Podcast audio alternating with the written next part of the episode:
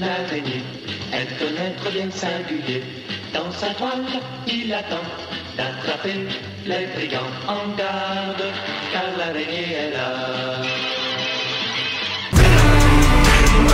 I got that adrenaline momentum, momentum, not knowing when I'm never gonna slow up and I'm ready to snap any momentum, thinking it's time to go get 'em, they ain't gonna know what hit 'em. Abracadapod module deux cent quatorze, bonjour. Aujourd'hui dans la série Like a Turd in the Wind, le film de Ruben Fleischer de deux mille dix-huit, Venom. deux mille dix-huit, ça veut dire des spoilers, des spoilers légers, rassurez-vous, légers comme du fluide arachnéen. Nous allons aussi beaucoup parler de Spider-Man, bien qu'il soit absent du film. Et on ne peut pas commencer l'émission sans parler du papa, ou du moins un des papas de Spider-Man qui nous a quittés hier, le douze novembre. Stan Lee, quatre-vingt-quinze ans. Abracadapod, le podcast sur la magie du cinéma, a la particularité de partager le même dentiste, ou plutôt avait la particularité malheureusement de partager le même dentiste que Stan Lee, et selon lui, il était encore extrêmement fringant jusqu'au bout de ses quatre-vingt-quinze ans, donc bravo, excelsior, comme disait le maître lui-même, qui bien qu'il se soit approprié également pas mal de créations, comme le Spider-Man qu'on doit autant à Steve Ditko qu'à lui, ça reste un des grands pionniers du comic book, un des grands visionnaires, puisqu'aujourd'hui, quatre-vingts pour cent des films sont des superhero comic book, comme aujourd'hui Venom avec Tom Hardy. Ça n'est pas un film extraordinaire, cinq virgule sept sur dix, mais aujourd'hui Abracadapod a choisi d'en parler. Pourquoi ? Pour deux raisons. La première, une grande tradition abracadapodienne, abracadapodesque, podalides, et de se gausser, de rire, de se moquer, avec amour, avec tendresse bien sûr. Et ce film est à la frontière entre le film de super-héros et un petit peu la parodie par instant. Il a un ton plus léger, plus comique, comme on va le voir, et souvent est drôle malgré lui, mais également à un excellent dialogue, en particulier entre Eddie Brock et son alter ego Venom. Une bromance particulièrement bien écrite et un buddy movie plutôt original basé sur une idée vieille comme le monde qui est docteur Jekyll and mister Hyde. La deuxième raison pour laquelle Abracadapod a choisi de parler du film, c'est qu'il y a des moments magiques dans le film. Et on voit de temps en temps le ventre du poisson qui luit comme de l'argent à la surface de l'océan qu'est ce film. Le charbon recèle un diamant dont les facettes luisent par instant à travers le film également. Une perle qui malheureusement ne verrait pas le jour, pas assez de friction dans l'huître.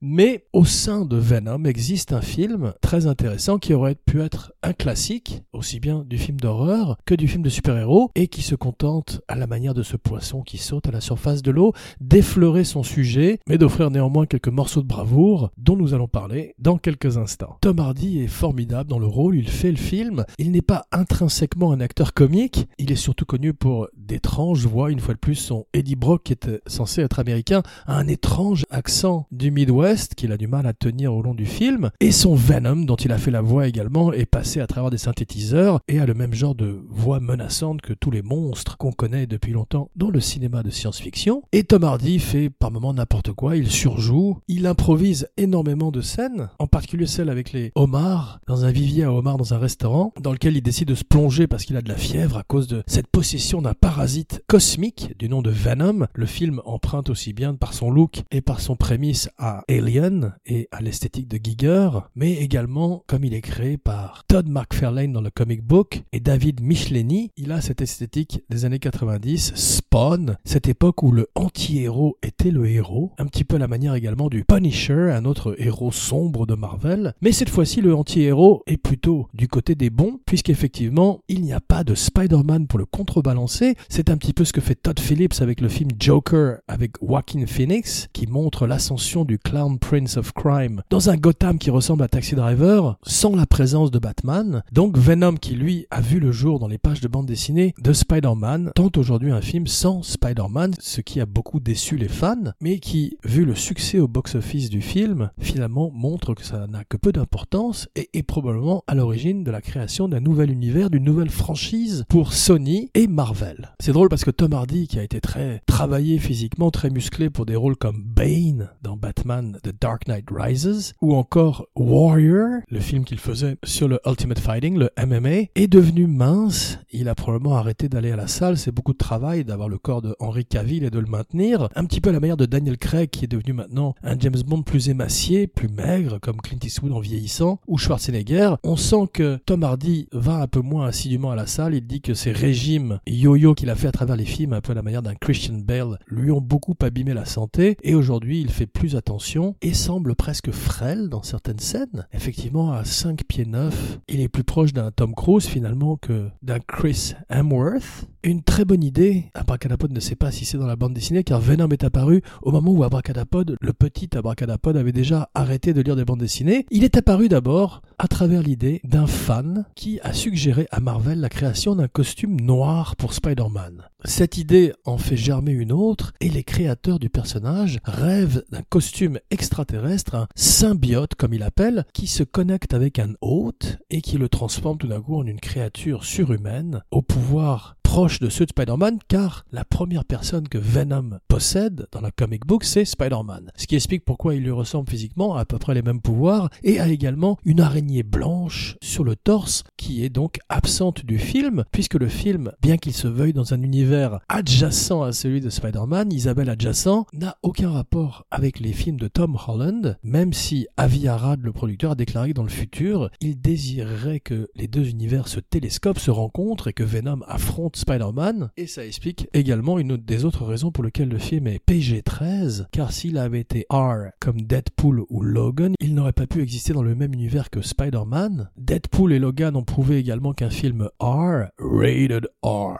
playing in a theater near you, pouvait rapporter beaucoup d'argent, et Ruben Fleischer, metteur en scène de Zombieland, a tourné probablement deux versions du film, une version R et une version P G treize, et a choisi à l'arrivée la version P G treize, un petit peu comme les créateurs de The Meg, le film sur ce requin préhistorique géant avec Jason Statham, ont décidé de faire également. Ils avaient un film plus gore dans leur rush, mais ont décidé d'avoir un public plus grand, et probablement également d'adoucir leurs images pour le marché chinois, le marché asiatique. On voit que Meg et surtout Venom, qui remporte plus de cent millions de dollars en Chine, sont des très très gros succès, et d'ailleurs Venom est produit en partie par Tencent Pictures, une maison de production chinoise. Une idée qui a beaucoup plu à Abracadapod, et donc peut-être est-elle dans la bande dessinée ou peut-être pas, c'est que Venom dit à un moment à Eddie Brock, joué par Tom Hardy, que comme lui, il est un loser sur sa planète. Donc c'est une très bonne idée, et c'est vrai que le couple fonctionne formidablement. Tom Hardy a enregistré en pré-production la voix de Venom, qui est passée ensuite au synthétiseur, et il l'a joué dans une oreille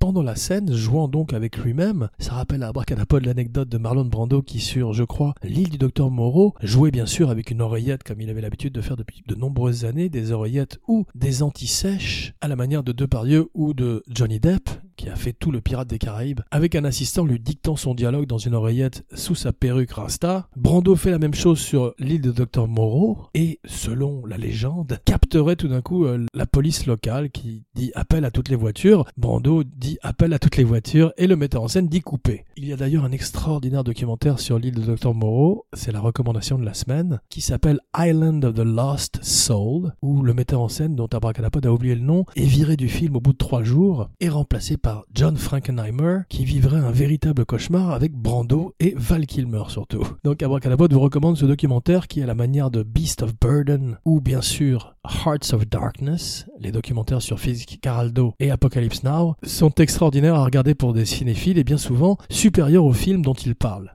Avi Arad est un des membres cofondateurs de Marvel Studios, c'est lui qui a fait les films de Spider-Man avec Sam Raimi, la première vague de films de Spider-Man, qui depuis a été rebootée trois fois. Il est un marchand de jouets à l'origine, le président de Toy Biz, et il a une vision, au même titre que Kevin Feige, il voit un futur de film de super-héros, et il veut faire un film sur Venom depuis le moment où dans Spider-Man trois, il a quasiment forcé Sam Raimi à inclure Venom dans le film, ça se voit d'ailleurs qu'il le fait à contre-cœur, avec le pauvre Topher Grace, dont il n'a jamais été question qu'il reprenne le rôle à aucun moment, et Venom repart dans les limbes. Plusieurs fois, il tenterait Avi Arad de le réadapter à l'écran. Plusieurs acteurs sont pressentis, et Sony Pictures, qui a les droits de Spider-Man depuis des années, autorise Marvel à utiliser le personnage dans leur film des Avengers, et tout d'un coup, Sony, qui a toute une écurie de plus de neuf cents personnages de Marvel, se retrouve à vouloir faire leur propre univers avec les méchants de Spider-Man qui sont transformés en anti anti-héros, car on peut pas avoir un personnage trop noir pour euh, attirer les foules du monde entier, et prépare Morbus the Living Vampire avec Jared Leto, qui probablement a été viré du Joker à la suite de Joaquin Phoenix qui le remplace dans le solo movie de Todd Phillips, susnommé.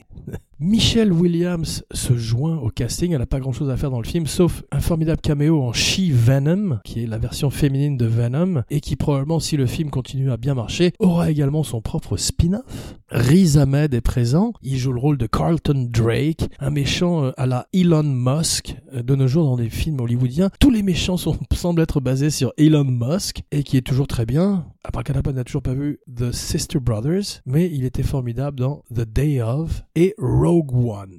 Woody Harrelson a un caméo à la fin dans un stinger post-générique qui nous présente le personnage de Carnage, le principal méchant de Venom, qui ici donc ne fait qu'une très courte apparition et qui apparemment est set-up pour les sequels à venir. Woody Harrelson a dit que c'était un, un coup de dé, un lancer de dé, car il n'avait pas pu lire de script pour le film prochain dans lequel il est censé être le main villain, le méchant principal, mais il est toujours intéressant pour un acteur de se joindre à une franchise, en particulier Woody Harrelson qui était dans Solo et La planète des singes. La planète des singes est probablement terminé, et Solo également, donc il est en quête d'une nouvelle franchise. Peut-être Venom sera-t-elle celle-là, où il joue le rôle de Cletus Cassidy, un serial killer qui sera possédé par un symbiote du nom de Carnage. Marvel, depuis quelques années, se sépare de certains de ses personnages qu'ils sont moins intéressés apparemment à porter sur le grand écran, comme Daredevil, Iron Fist ou Luke Cage, qui finissent sur Netflix, et aujourd'hui Venom, qui est probablement à l'origine d'une franchise. Avec cent millions de dollars, c'est un investissement relativement léger pour Columbia et Sony et Marvel par rapport aux gros films de super-héros comme Infinity War, qui coûte deux voire trois fois plus cher, et à ce jour a déjà remporté près de sept cents millions de dollars, avec, comme on l'a vu, une grosse participation de la Chine au box-office. Il y a un film qui s'appelle Life, qu'Abracadapod vous recommande aujourd'hui, qui est une espèce d'Alien, un des clones d'Alien, mais un plutôt réussi, où Jake Gyllenhaal affronte une espèce de symbiote dans l'espace et qui, selon la légende urbaine du cinéma, serait une prequel de Venom. Aujourd'hui, Jake Gyllenhaal rejoint également les super-héros puisqu'il joue Mysterio dans la nouvelle aventure de Spider-Man Far From Home, qui se passe, je crois, en partie à Londres.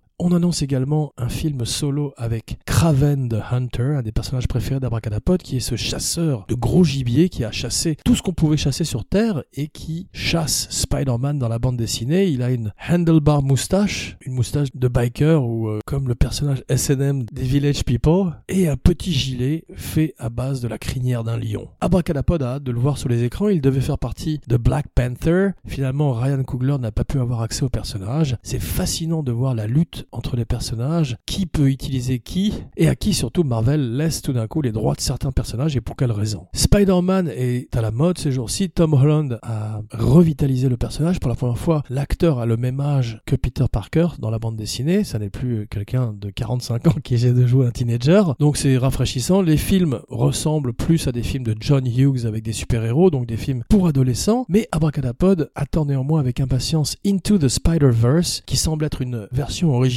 du concept. Nicolas Cage joue Spider-Man noir, une autre version dans un univers parallèle, et le film a l'air plutôt réussi. Il y a également un formidable jeu sur la P S quatre qu'Abracadapod vous recommande vivement, bien qu'Abracadapod ces jours-ci ait plutôt la tête dans le Far West, la tête à l'ouest, avec Red Dead Redemption deux, dont Abracadapod vous recommande la spéciale module deux cent treize. Please like, share, rate, review, subscribe sur Facebook, iTunes, Stitcher, Twitter, et faites tourner Abracadapod à tous vos amis symbiotes, super-héros ou super-villains. Like a turd in the wind. Les producteurs du film ont émis le désir d'avoir Tom Holland rejoindre leur franchise. Probablement que ça va arriver, sinon pour le prochain film, pour un film où tous les méchants se retrouveront à la manière des Avengers, ce qu'ils avaient essayé de faire avec Suicide Squad et qu'ils avaient raté. Sony et Marvel vont probablement essayer de le faire avec soit les Sinister Six, qui ont également le vautour, le rhinocéros, et toute cette ménagerie extraordinaire, ce bestiaire fantastique,